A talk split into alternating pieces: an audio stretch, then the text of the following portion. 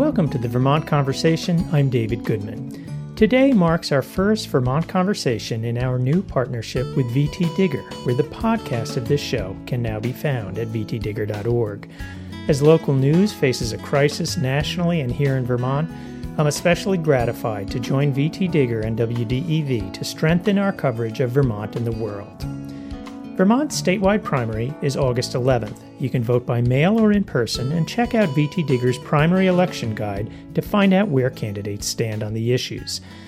Today in the Vermont Conversation, we're joined by the two leading Democratic candidates for governor, former Education Secretary Rebecca Holcombe and Lieutenant Governor David Zuckerman, who will join us in the second half hour. We begin with Rebecca Holcombe, who served as Secretary of Education under Governor Peter Shumlin and was reappointed by Governor Phil Scott. She served in the Scott administration for 15 months until resigning in March 2018. Rebecca Holcombe, welcome back to the Vermont Conversation. Thank you, David. It's a pleasure to be here, and I miss your fuzzy microphone.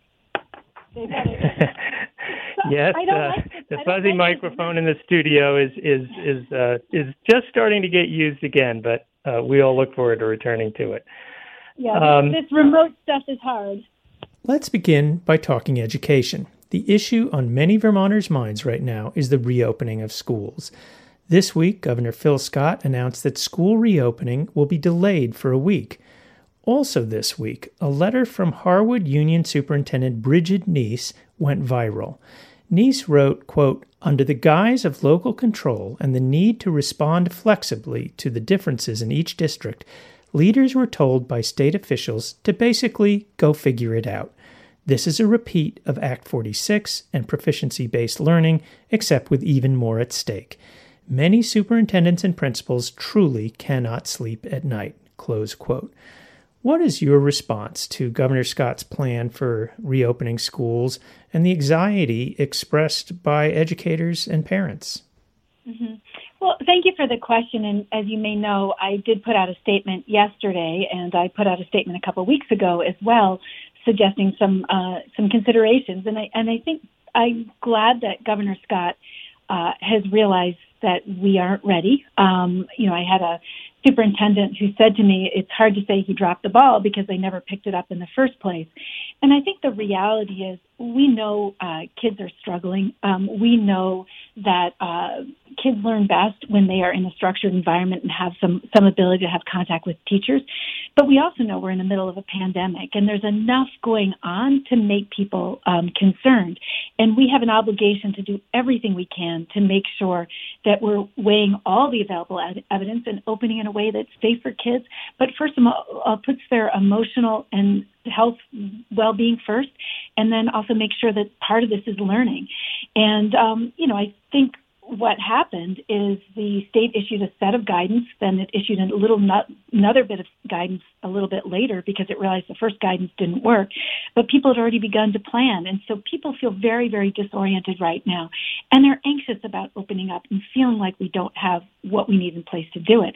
And of course, you remember the Scott administration's first solution was to force every single school district to revote on its budget in the middle of a pandemic which is effectively saying cut your budget, even as you try to open up. Um, so I think that there's a lot here that makes people feel anxious. And, and I guess the first and foremost, the thing I would say is we need to have, and we had three months to do this, a methodical, thoughtful opening to schools that looks across all the roles that schools play, from childcare, because that is a real concern for many parents, but also to learning and to social and emotional well-being as well. And that's what people are saying just hasn't happened. And, uh, you know, when you read the guidance, um, you know, people are worried. They want to know that they're doing what's right. They've seen the research coming out of other countries and places like Texas on transmission when people open up. And uh, we all know that once COVID is in a community, um, it's really in our schools as well. Schools can't keep COVID out. Communities have to keep COVID out. And, um, you, you, know, we have a limited amount of exposure before we're, we're all at risk. And so I think what people are saying is just as we know we have to mask up to open up, we also need to be thinking carefully about how we organize and plan in a coordinated way to make sure we can open up. And I think so. You, you've you've you've talked about being careful and being cautious, but what would you do differently as governor at this moment to answer people's concerns and anxieties about school reopening? Mm-hmm. Well, I I, think you can look. I mean, we're we're pretty far in, and I don't think I would have been this far in and been in this position. And you can certainly look to other states. I mean, New Jersey just put out some very comprehensive uh, guidance that that should structure and inform school opening statewide. I, I think, you know, ironically, one of the funny things that came out of this decision to push off the school opening to September 8th is for the first time we may actually have the same starting date for every school district in the state. That doesn't happen. So one of the first things we need to think about is how we coordinate on scheduling. Just at the most pragmatic level, I've had, you know, parents say to me, don't teachers understand that we have kids and we can't work if we have kids at home. Here's the reality. Teachers are parents too, and they have trouble teaching if they have young children at home. We have the oldest teaching force in the nation, or one of the oldest, and we also have a very high proportion of our, our educators are female, and females tend to have a disproportionate amount of caretaking responsibilities outside school. So we're in a situation where if school schedules are not coordinated, a teacher could live in one district where her children go to school, teach in a different district, and maybe have childcare in a third district. And so if these schedules aren't coordinated, if we're planning to open up in person, it may be that we have an acute challenge around getting people to work. Another issue is that if many of our teachers meet basically the CDC guidelines for being, um, you know, at risk, um, we may need to think about who can be in person and who can't. And if we aren't really accounting for workforce issues. To the extent that we plan to open in person, if we haven't made sure that we have a plan for how to have bodies in the building in a coordinated way to support that, it doesn't really matter what the plan says because we won't have people in place to do that work. So just at the most basic level, there needs to be some statewide methodical coordination around um, around how to make this happen. You know, and I and I you know that's that's and I put out a series of recommendations. I encourage other people to look at them as well. You know, I think the real acute concern I'm hearing is around the youngest children and how we support them. There is research that suggests um, that in child cares in Texas, for example, of all the cases that were tracked back to child cares, about 70% were in adults, not in students. So we need to understand that coming back isn't just about the kids, it's about keeping educators healthy so that they can be in the classroom and, uh, you know, just working through all these issues. And the other question I keep hearing from schools and superintendents is um, if we are opening, what's the plan for um, systematic testing and tracing and tracking? You know, I think the Department of Health is fantastic. I know those folks are incredibly professional and they're working very, very hard and have provided really solid uh, public health advice. You know, they also have about 340 fewer people than they did in 2008. So the question is, if we open up in every community in the state and we have a surge, what's the plan? I mean, how do we decide uh, when it's time to close? Uh, do they have enough capacity? Do they even have enough bodies in the Department of Health um, to to do testing and tracing in different parts of the state at the same time? It's probably you know maybe they have a plan, but it hasn't been communicated, and I think that's some of the anxiety people feel. What let's broaden the question and just get what is your assessment of Governor Scott's handling of the COVID nineteen pandemic? I, I think we all should be grateful to, to Governor Scott and to many people for shutting the state down. And you'll remember when we first closed up, it was in March and kids were coming back from spring break in many communities and college students were also coming back. They were being sent home from all over the country as colleges closed uh, due to COVID-19 in other states. It really was the time to shut down because we needed to, to shut down and get ahead of the virus before it had to, a chance to spread in our communities. And I thank Governor Scott for doing that and it was the right thing to do. And it certainly um, protected our hospitals and our healthcare system um, and prevented overload. And and so I, I think we all need to give credit for that. That's very important. I think there are other issues where, um, you know, COVID-19 has exposed uh, some of the weaknesses in Vermont. They were here before. We just saw them a little bit more obviously during COVID-19.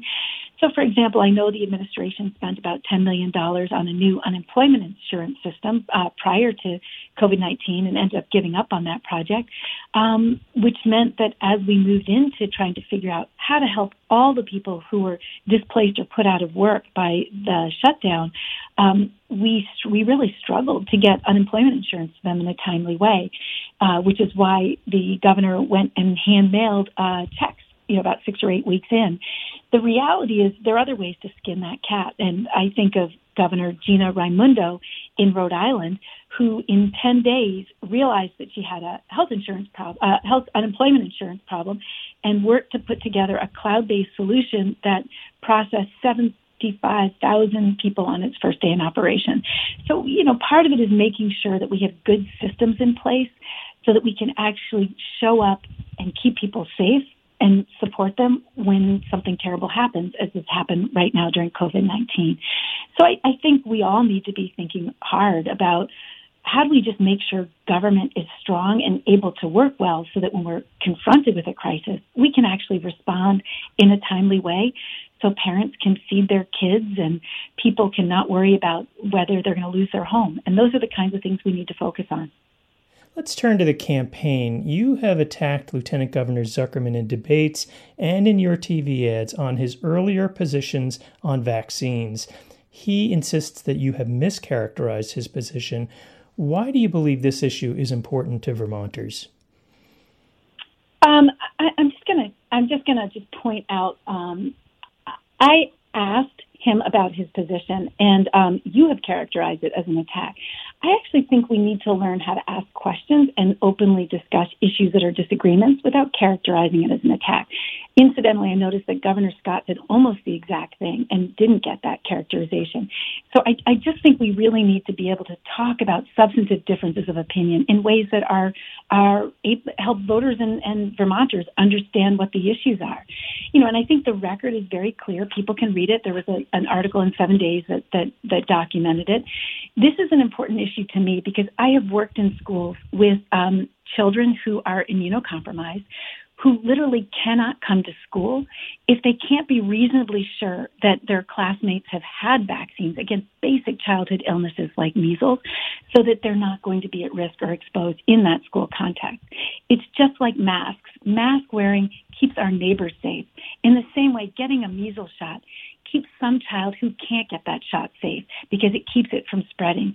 And vaccines work. You know, I grew up in Afghanistan for years and hundreds of people died there every year from measles. We don't usually talk about that in Vermont. We don't talk about polio anymore precisely because these vaccines do keep people safe. But if people don't get them, we're at risk. And why it matters now is that if we are disputing the science behind um, uh, you know, the, the value of basic immunizations and not having research-based peer-reviewed conversations about what appropriate public health interventions are, what we're doing is calling into question very well established public health interventions with very long track records of success of saving lives in this country, just like wearing a seatbelt or wearing a bike helmet saves lives. And um, and what that does is it makes people afraid to take advantage of something that could save a life of somebody. And so I just, I feel very strongly that we have to have evidence-based conversations based on good science, peer-reviewed literature to, to make sure we're, we're uh, acting in ways that keep people safe. And in the context of COVID-19, where what we really need to do is be able to evaluate every um, proposal, every public health recommendation, whether it's mask wearing or hopefully someday a, a, viable vaccine that's safe and will, will keep us safe and allow us to come out of the, the current moment.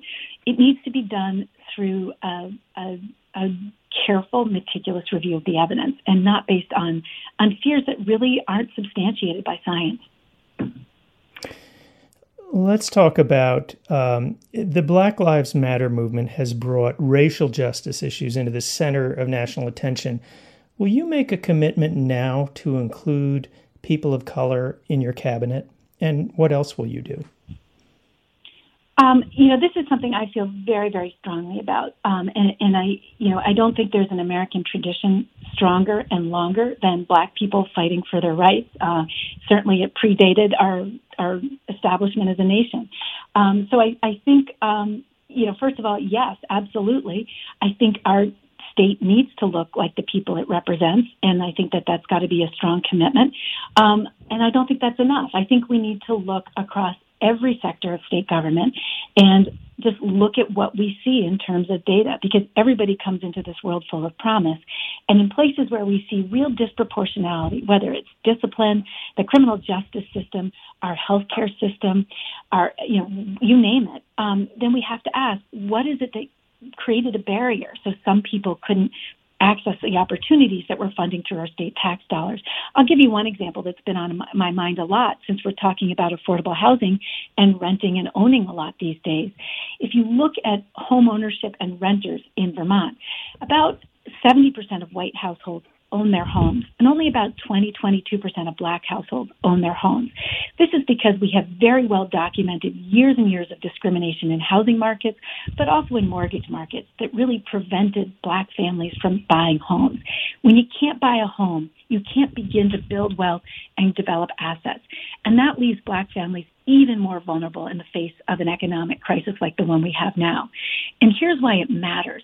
If we have policy that on its face looks race neutral, that provides support only to homeowners, it will disadvantage and exacerbate any inequality we have in opportunity between black families and white families in the state of Vermont. So we just need to be paying attention and making sure it's not just that we're putting out good policies, but that we're being attentive to how those same policies might play out differently across different communities that have been marginalized or cut out of opportunity in the state of Vermont.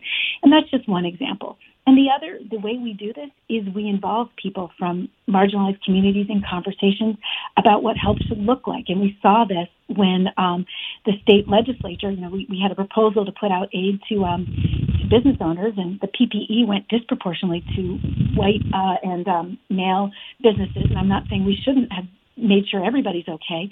But when the legislature then put out the aid and reserve sums for women owned businesses and black owned businesses, I think what we saw was that the people distributing the aid maybe didn't have the relationships or the networks in communities of color to find the, the black owned businesses who might benefit. So we need to just include communities in um, any policy development to, to understand how the help that we think we're providing is or isn't helpful. I wonder if you could give us a sense of how you govern and tell us uh, a mistake that you've made in your political life and what you've learned from it, perhaps even during this campaign. I think, um, well, I'll tell you a mistake, and it actually shaped uh, some of the recommendations I put out recently. And you may have seen I put out some um, recommendations on ethics in government and transparency. And when I was at the State Agency of Education, I had standing written recusals so that if any business came before the Agency of Education that involved um, someone who was a, I was a friend or associate of mine or anything related to my own home school district, it didn't come to me. And that's because I felt very strongly that people in the field needed to know that they were being treated fairly. And we couldn't even have the appearance that I might favor my own district. So I never saw those. I had standing uh, delegation of authority to other people to handle those incidents. But there was one incident that I think I, I um, had concerns around, and that was our hazing, harassment, and bullying data. And my concern was twofold. One, I'm very concerned in Vermont when we report data from very small schools um, because you know if you identify um, uh, you know you know if you've got a community where there's only one child of color, for example, and you report an incident or a 100% increase, everybody knows who it is. They know it's Freddie because our schools are so small. They know who's in trouble when it comes to discipline in schools because they're very small. And so I have a real tension with um, protecting children, letting them be children, letting them make mistakes and learn, and letting them improve and, and get better, and making sure that um, when people are young, they have an opportunity to get a second chance and not be stigmatized by public data. And that's why we work so so hard to suppress data. And there was a request from um, from uh, actually I think it was uh, Lola uh, Duffort who was at uh, the Rutland, uh, Rutland um, Herald at the time uh, for some of the data, and I knew it would take hours and hours and hours and hours to create it, and we'd have to suppress almost all the data just to protect student confidentiality. And we turned her down. And she ended up suing, and we ended up creating the blank template for her. But the takeaway for me was that we need to increase and enhance transparency in government because when we don't provide it, it actually creates a story or a concern where there might not even be cause for one.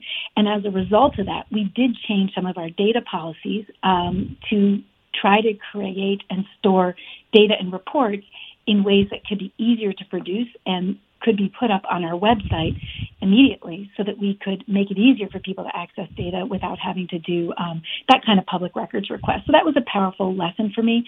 Um, and it's, it's, you know, if you look at the recommendations I put out, it's one I'll try to to work on as a as governor to make sure that when we report data, we're to the extent we can, um, putting it together proactively in ways that are easier to share with the public.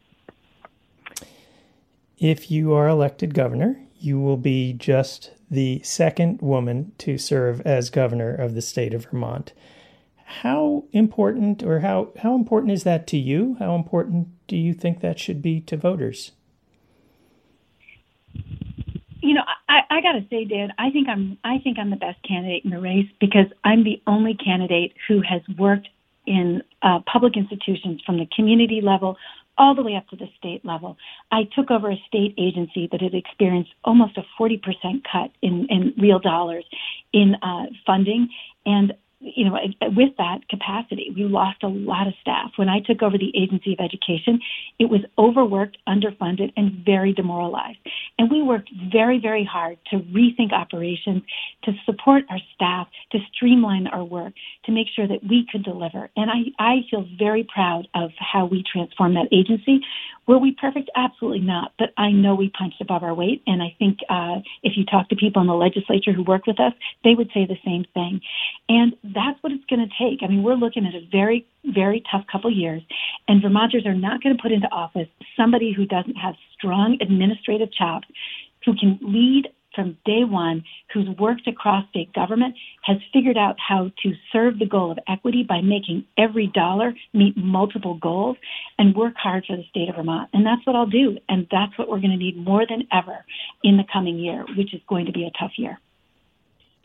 Do you think it's important to have women in leadership, especially at the at the top? Absolutely. I think it changes um, the kinds of issues that people understand are really important. And I think in hindsight 2020, even Governor Scott has finally seen why paid leave was such an important issue.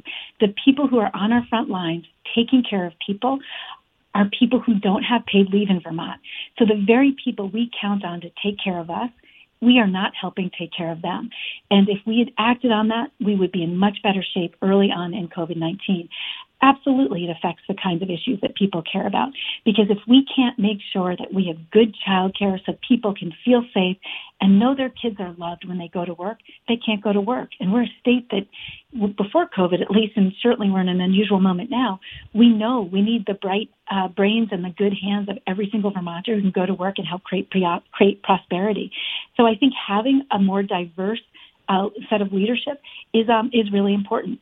I also think it's really important to show young women in Vermont that their voices matter. You know, and early in our campaign, we had a running uh, joke in, internally where we would screenshot the news every day and count the woman, and we could go for days on end without seeing a woman in leadership. And I think it's really important, just as it's important for young children of color in Vermont and young people in rural communities to see people from their own communities lead. We need to show Vermont what Vermont is and what the uh, and have that reflected in our leadership in ways that help people see opportunity and potential. And so, absolutely, I think it's important to have diverse leadership. It brings different voices to the table. It brings a different set of experiences that can inform different kinds of policy solutions. And frankly, because of the, the nature of um, experience of women in Vermont, I think women have had to work really hard together to get things done um, in ways that perhaps uh, some other individuals haven't. And I think that's going to be the kind of skill we got to lean on in the next couple of years. Finally, uh, Rebecca Holcombe, this pandemic primary has been a campaign like no other. So just give us a glimpse uh, from the field, uh, or perhaps from your basement. I'm not sure where you've been waging this. What it's been like, what have been the challenges and the opportunities? Well, I, I have to I have to just say I didn't I'm so grateful to the Vermonters who've taken the time to speak with me, first in their homes you know, in their, um, you know, in their communities across the state. You know, I got into this race early because I knew as a first time candidate, I'm not a lifelong politician. I haven't been around for 24 years saying the same things. I'm going into this because I know we need change. I know we have serious problems that need serious solutions. And I knew I had to get out early to begin to connect with Vermonters and hear what was on their minds. And that process is such a privilege and it is also so inspiring. We have everything it takes to turn the corner in this state and to come out stronger. We just need a governor who's willing to bring these folks to the table and get the job done. And that's what I'm excited about doing the beauty of being a first time candidate is I don't have any uh, campaign to compare this to. So I'm just campaigning. And when we couldn't meet in person, we just went virtual. Uh, we've been on the phones. We've been using Zoom calls. Um, we're reaching people whatever way we can. And uh, I can't I can't bemoan what we didn't have because I never had it in the first place. And I just feel so grateful to the Vermonters who've shared their stories, who volunteered time behind the scenes to help me think through issues, and uh, really look forward to being the change that Vermont needs right now. Okay, well, Rebecca Holcombe, I want to thank you for joining us uh, this week on the Vermont Conversation and best of luck in your campaign. Thanks so much, David. I appreciate your time. Take care.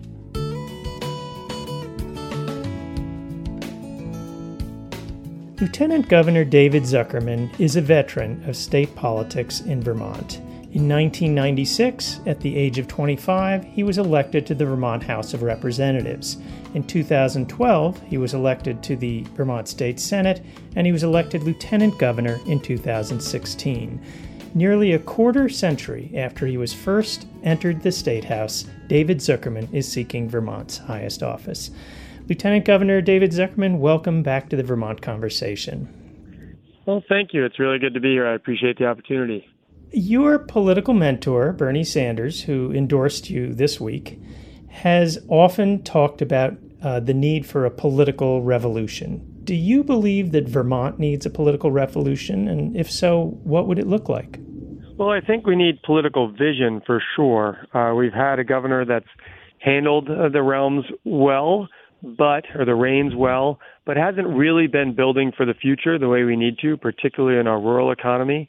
Uh, working class people continue to struggle. Uh, he vetoed the minimum wage, vetoed paid family leave, and these are bills that, if they had been implemented, would have put working Vermonters in a much better position to weather this this COVID storm.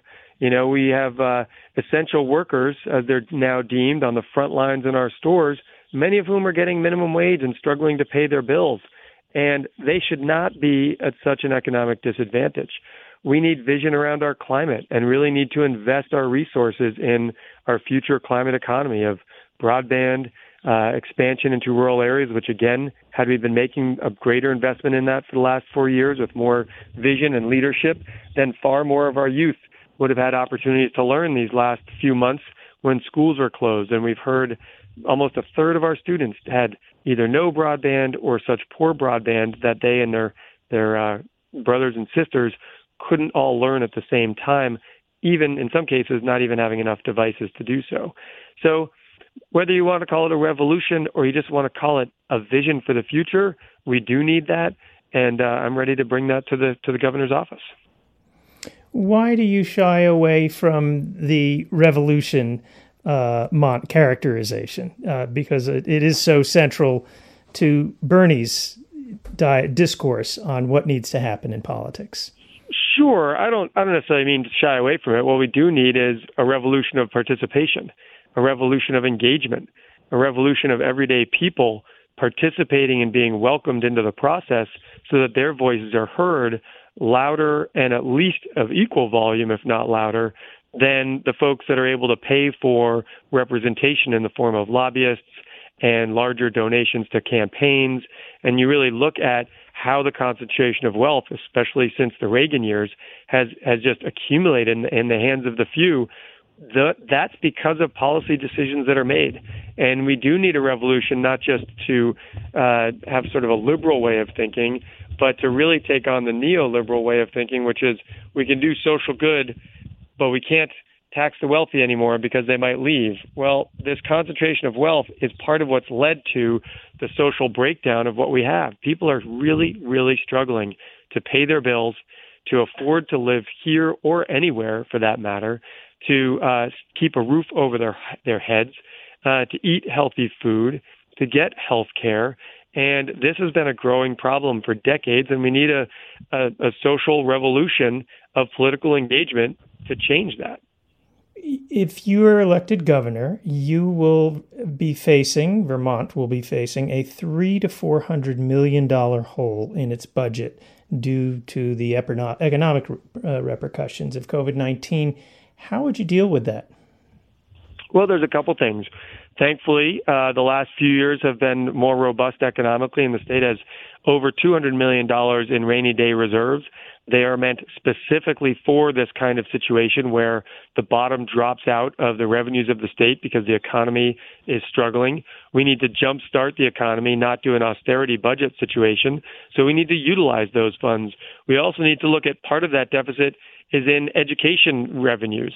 And we could look at potentially bonding for uh, maybe a four or really a 10 year bond to fund and spread out the needs of our schools over a longer period of time so that people don't get hit extremely hard by a one year spike in uh, the needs of our schools for education funding. Because again, we can't be cutting our schools and cutting teachers when we already have a number of teachers that are going to have a hard time being at school all the time, either because they've got their own kids in a different school system, but maybe having their kids having to be learning at home because of what that school system is doing. So we can't be cutting our education system in the midst of this pandemic when actually everybody is relying on the opportunity for having their kids, hopefully, in a safe either child care or educational setting. I would also look to the federal government, frankly. Uh, our president and Mitch McConnell have been really dropping the ball on the need to help states with the economic situation they're facing. Uh, the really um, hardline position they're taking, the fact that Mitch McConnell said, well, states will just have to go bankrupt. You know, I'm looking to our own governor and saying, okay, you do run with a Republican label. Now's the time to put it to use. Why don't you organize with other quote reasonable and rational Republicans and say, okay, Republican Party, it's time to step up and do what we need to make sure our whole nation's economy doesn't collapse via state collapse.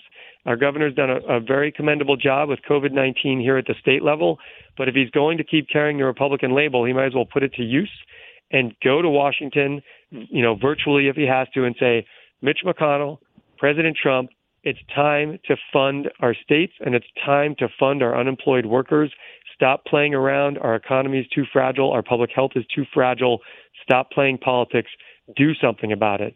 But he won't step up and push them hard because that's going to jeopardize uh, his Republican Governors Association support. And he's walking a fine line and he has to do that.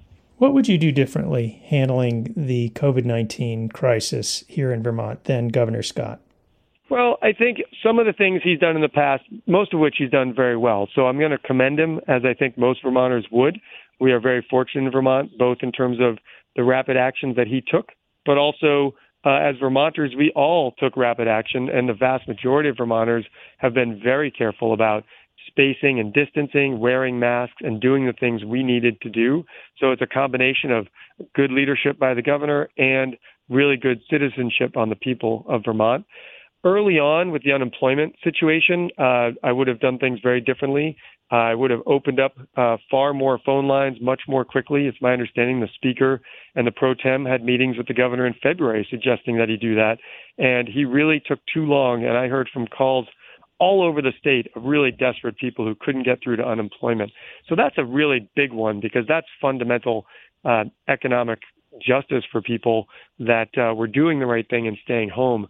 With respect to education right now, I think far more incorporation of teachers' voices. Just yesterday, he really, um, frankly, insulted teachers uh, with some of his remarks at his press conference uh, in regard to their concerns about opening schools safely, opening schools uh, properly for our kids, opening schools in a way that teachers with kids would be able to teach while also juggling their own family lives. Uh, so those are some things that I would do differently. Is really have brought a lot more people into the conversation with their creative and strong ideas uh, rather than being sort of a circle the wagons insular governor that isn't really bringing in a lot of voices. How did he insult teachers? Well, he he really called out that they were, you know, whining and complaining about, you know, what was going on with uh, the school reopening, and you know, teachers are expressing legitimate concerns, and I think, uh, you know, I've gotten emails from some teachers that said, you know, that it was insulting to them. So I'm only speaking from what I've heard from teachers as well as heard from the reaction uh, by by many teachers. Hmm. What is your feeling about how school reopening should be approached, and would you do it any differently than uh, the governor has outlined? Well, you know, I, I'm glad that he has um, finally put uh, a set date in place. That could have been done quite a while ago. Um, I think we have to bring more stakeholders to the table. We do need better guidance. Some of these we do want to give local control, and I, I respect that he's been leaning in that direction. On the other hand, because town boundaries do not uh, stop people from they might work in one town and live in another. Teachers cross town boundaries. There are some statewide standards that need to be in place. I also would have liked to have seen him put more resources earlier into the supplies that schools really need and to say, okay, if we're going to open up schools in the fall, we need to start thinking from day one when, you know, we could have started this in May, but making more of the um, fixtures and faucets hands free. Could have been doing a lot more to look at what are the custodial needs going to need to be if we're going to have kids in place in the fall, because we're going to need to be cleaning the schools far more, looking at uh, the supplies around masks and sanitizers and thermometers, and really start doing a much more centralized purchasing of those so that we could get better prices for our schools and educators, as well as make sure we could have those supplies because each town is you know, going out there, doing it on their own, competing with the whole globe to get these basic needs. And much bigger states have much more clout, much bigger school systems have much more clout. So there could have been far more work done and should still be more work done to uh, help the local communities with some of these plans. Hmm. Uh, if you're just tuning in, uh, my guest this half hour is Lieutenant Governor and current Democratic gubernatorial candidate David Zuckerman. Uh, as Lieutenant Governor, you have expressed frustration and disappointment with Governor Phil Scott that he has excluded you from any decision making or consultation. Uh, you've described just having one 30 minute face to face meeting with him in the uh, over three years that you've now served as Lieutenant Governor. So let's turn the tables. If you are elected governor and Republican Meg Hansen, an outspoken supporter of President Trump, is elected lieutenant governor, Will you include her in your cabinet? Well, certainly include her in the cabinet uh, because, as lieutenant governor, one of the things you have to be prepared to do is take over and be governor if something happens to make the governor unable to do their job. And being in the cabinet, the organization of cabinet meetings should really be around how government services are being applied for the citizens of the state and the questions that are coming up at different levels of governance in terms of how to apply the law or what's happening with this person in this town around human services and why are they or are they not getting the supports they need. Those are things that anybody who is lieutenant governor should be hearing and learning about so that if they're put in a position where they have to be making the decisions, they could be hearing and learning about how to do that so that the state as a whole can have good leadership regardless of political perspectives, but at least experienced leadership. If something were to happen to me as governor, I would want that next person to be ready to do do the job. The second thing I would do beyond that is I would sit down with Meg or Scott Milne or whomever. Maybe it's Tim Ashe, Molly Gray, Brenda. We don't know who it's going to be, Debbie Ingram. But we have to sit down and say, okay, where do we have areas of agreement? And therefore, how can we use those areas of agreement for the best for the people of Vermont? And I've had these kinds of conversations when I was on the Young Farmers and Ranchers Committee of the American Farm Bureau Federation. And I was in these meetings with 16 farmers from across the country, and my 10 acre organic vegetable farm was by far the smallest. Most of these other folks were much larger farms. And yet we found areas to talk about and areas of agreement about what it's like to run a business. How do you make a business profitable? How do you make sure you treat the land right and treat your workers right, even with different broader political ideologies? And that's what you've got to do is find ways to find common ground first and then work together on those. And then when you can have your disagreements, they'll be much more respectful uh, because you'll have developed a relationship. And that's how I worked in the Senate and in the House. You know, in the House, we passed medical cannabis when I was a, a minority member of the House during the uh, years when Walt Freed was the Speaker. And we passed it in order to, um, through a Republican House, through a Democratic Senate, and through a Republican governor. As a progressive, I would say that shows I was able to work with people across all all sides. Same with the GMO legislation, same with Lyme legislation, because what people eat and people's health, those are all things that matter to everybody, regardless of their political ideology. So if you can show you can work with people, I think you can be a much more effective governor.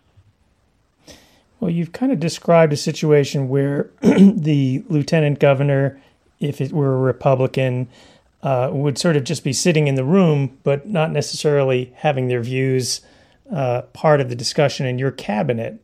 Is that really a role that uh, you would want? And and frankly, you know, from somebody who was sharply opposed to your point of view, like a Trump supporter, would they really have any influence in your administration? Well, there's there's two aspects of what you're asking here. One is influence, and I think the people of the state of Vermont, if they choose to put me into the office of governor, they would be choosing to put me and the ideas and the agenda that I've put forward at the helm of the state. And so those are the issues and ideas that we would be promoting and moving forward.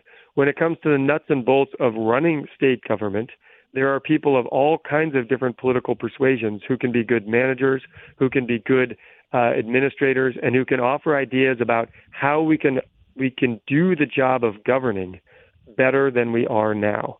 So there are places for people with different views to be able to give input with respect to aspects of running state government. It would be up to whoever that person is as lieutenant governor if they happen to have such a stark difference of opinion. If they ultimately feel that they uh, couldn't be in the room because they would just be too frustrated by the direction we were going, that would be the choice of the lieutenant governor to do that.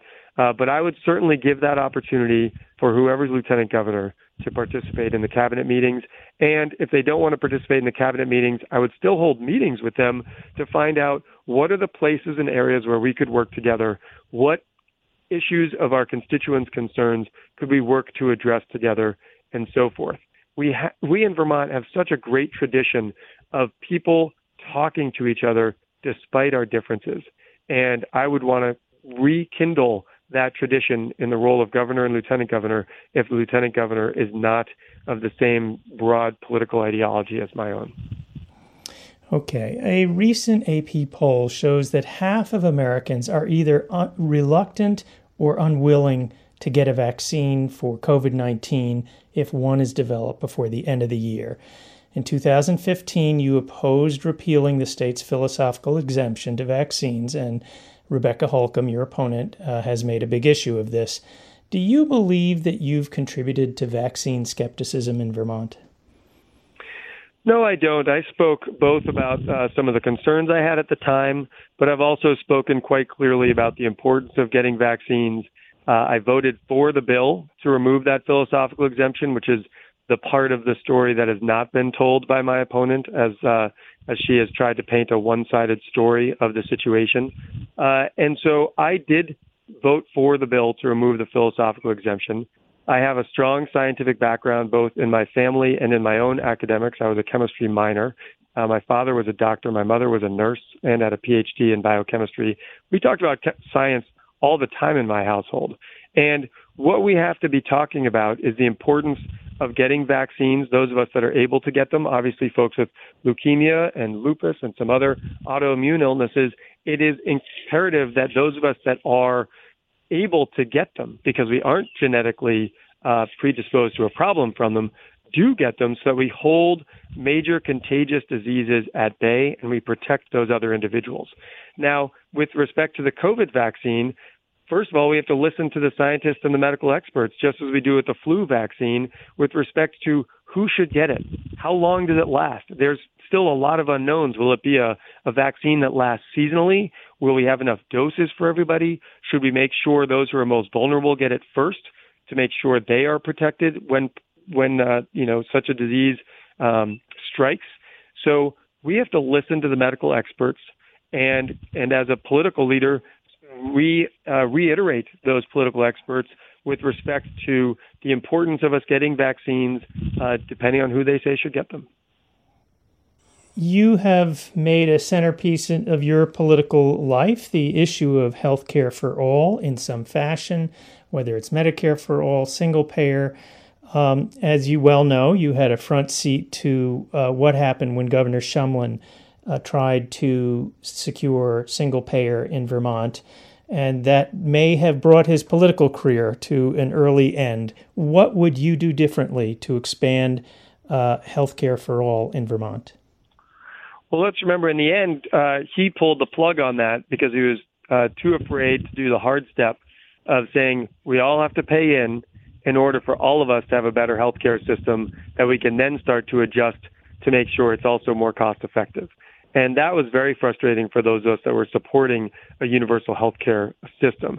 And also for those in central Vermont, you know, I just want to um, unfortunately deliver some news who another very strong advocate for universal healthcare and a strong advocate and fighter, uh, Marge Powers, unfortunately just passed away recently. And I just want to express my condolences to her and her family. Um, just as one of the leading fighters for universal health care. She really was a champion. Uh, so I'm, I'm the bearer of bad news, but I, I want to just express those condolences because the issue of universal health care is really important to many, many people. And we're learning with COVID 19 that as soon as there's a contagious disease, everybody's all in on universal health care. Let's pay for everybody to get tested. Let's pay for the health care. Let's get them care uh, as quickly as possible so that it doesn't spread to other people. And so I think there's a new window of opportunity here as people recognize A, whether they've lost their health care because they don't have a job because of COVID 19, or B, whether it's the importance of a universal health care system so that we are all taking care of each other in these major epidemics. Uh, I think there's a new opportunity for universal health care to be discussed. I met with a couple of business leaders earlier this year who said they and another few businesses were teaming up to create a free clinic for primary care for all of their employees. And they're looking at seeing a return on investment. In other words, they're going to start saving money within just two or three years by having their employees go in immediately to these free clinics when they don't feel well with something in order to prevent their illness from getting worse and costing more money.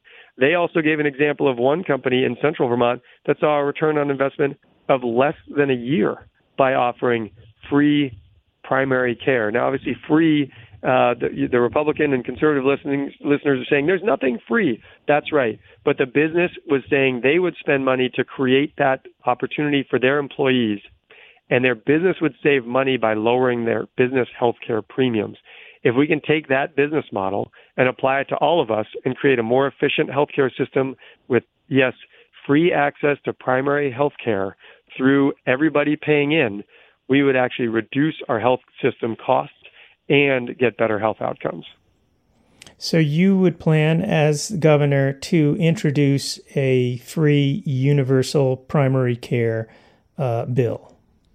We would work with advocates, doctors, patients, care providers, like many of the federally qualified healthcare providers already, the FQHCs, it may be a bill that simply expands those so that we can also leverage more federal dollars uh, rather than reinventing the wheel. I would work with businesses and the FQHCs to see the best way to introduce such an idea. So, um, you know, Lieutenant Governor Zuckerman, you are facing steep odds that uh, uh, Governor Scott is among the more popular governors in the country. How what what is your strategy for winning the general election? Well, I think uh, it's clear that it's an uphill race. We all knew that from the get go. On the other hand, it's certainly a winnable race. The governor, uh, unlike two years ago, has now vetoed minimum wage, paid family leave, medical monitoring for people who were uh, potentially poisoned and potentially toxically by chemical companies that knew they had toxins that they were releasing into the environment. Uh, that's affected Bennington County in a huge way, as we all know, with PFOA and PFAS. And those bills, I think, show a stark difference between someone who's thinking about everyday Vermonters and the struggles they're facing relative to those that are getting by reasonably well. And I'm going to go out there and give people an opportunity to decide do they want a governor who's got a vision for Vermont that works to tackle the climate crisis while creating jobs, really concentrating the opportunity for economic development in our rural uh, towns and villages with affordable housing and broadband, and really having a vision to rebuild Vermont's economy out of this crisis. We need to be very respectful and thankful to the governor for what he's done to this point.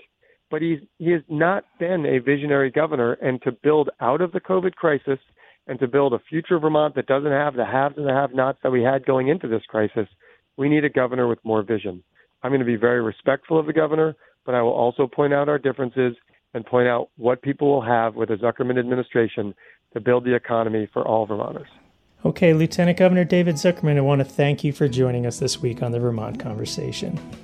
Uh, it's been a great opportunity to chat. Thank you, and I'm always uh, happy to come on anytime.